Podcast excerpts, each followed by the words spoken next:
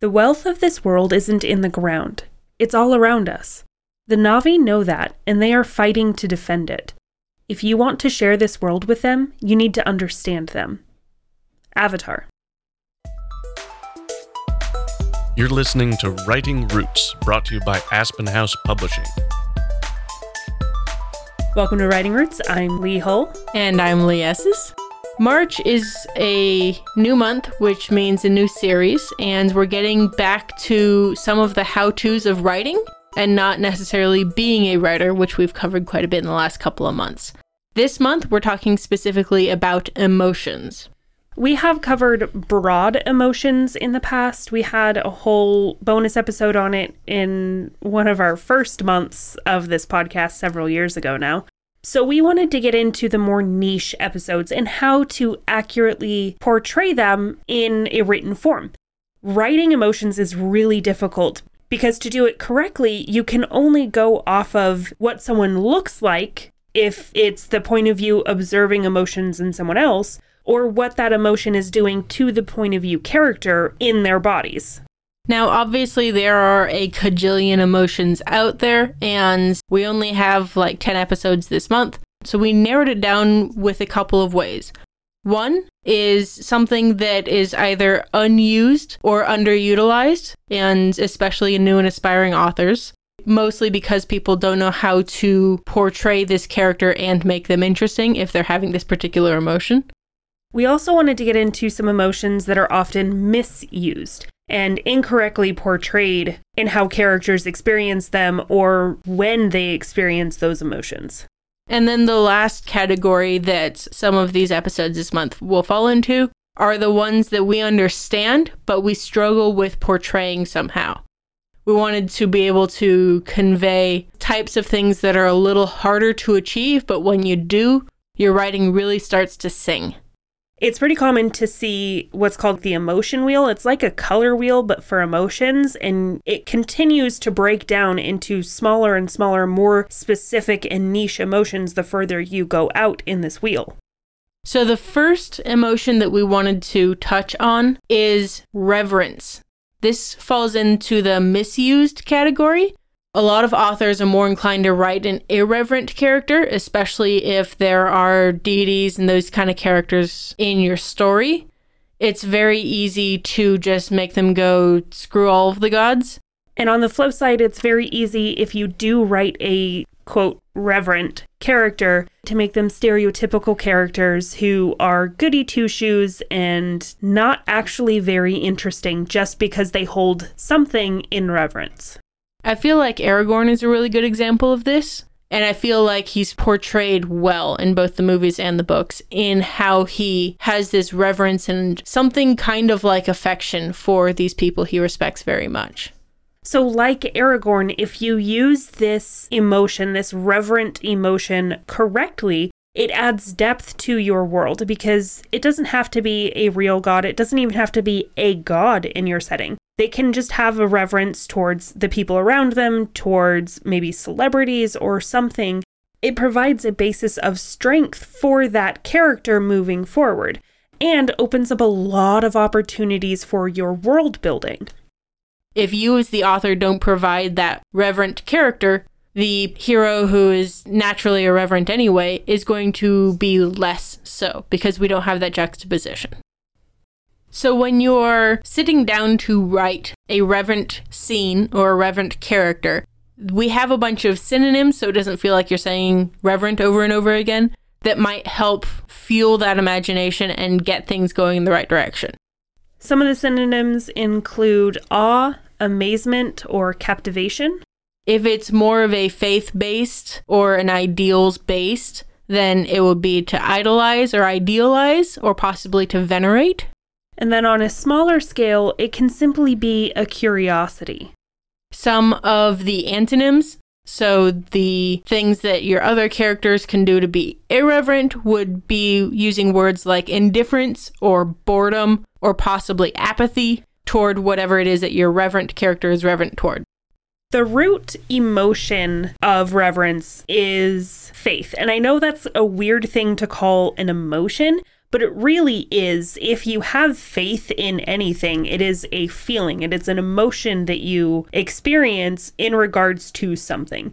So, to be reverent, you have to have that root of faith in something. We're not necessarily talking about just gods here. We are talking about the ideals behind the company that your character works for, or possibly a celebrity or a political party, these concepts that they have deep respect for and they often align with as far as their moral compass. And that's the root of it. It is far deeper than just the psyche. It goes further than just thinking this thing is interesting or thinking this thing is good. It is feeling and experiencing the thing as something important to be revered. So when you're writing this character, I don't want you to write them as high energy. Your reverent moments tend to be low energy, but high impact, which sounds like a weird thing to say. But if you think about those emotions, this is when it's all coming to a head and everything ends up being very still, very calm, because that aligns with respectful. When I think of reverence in fiction, I tend to think of Lord of the Rings when Aragorn is in Rivendell and he's looking at the broken sword Narsil. And this music is laid down, and it is a very calm moment, but you can feel the significance of this sword, and you can feel the significance of what it means specifically to Aragorn you feel that this has some massive importance because he is so reverent towards it in that moment. It is this very low energy but high impact moment. So, as we talk about writing reverence, that moment of reverence will have some precursors. To set this up is really good to contrast it with a moment of high excitement right before maybe a battle scene and everything is just rough and gritty and bloody. And then you have that moment. Someone is stepping forward to take on the boss, and everything just kind of slows down. It stills for just a moment so that you can set up for what's coming. If it's a reverent moment as compared to a reverent character, often your characters are changing locations and the new location is a sacred place.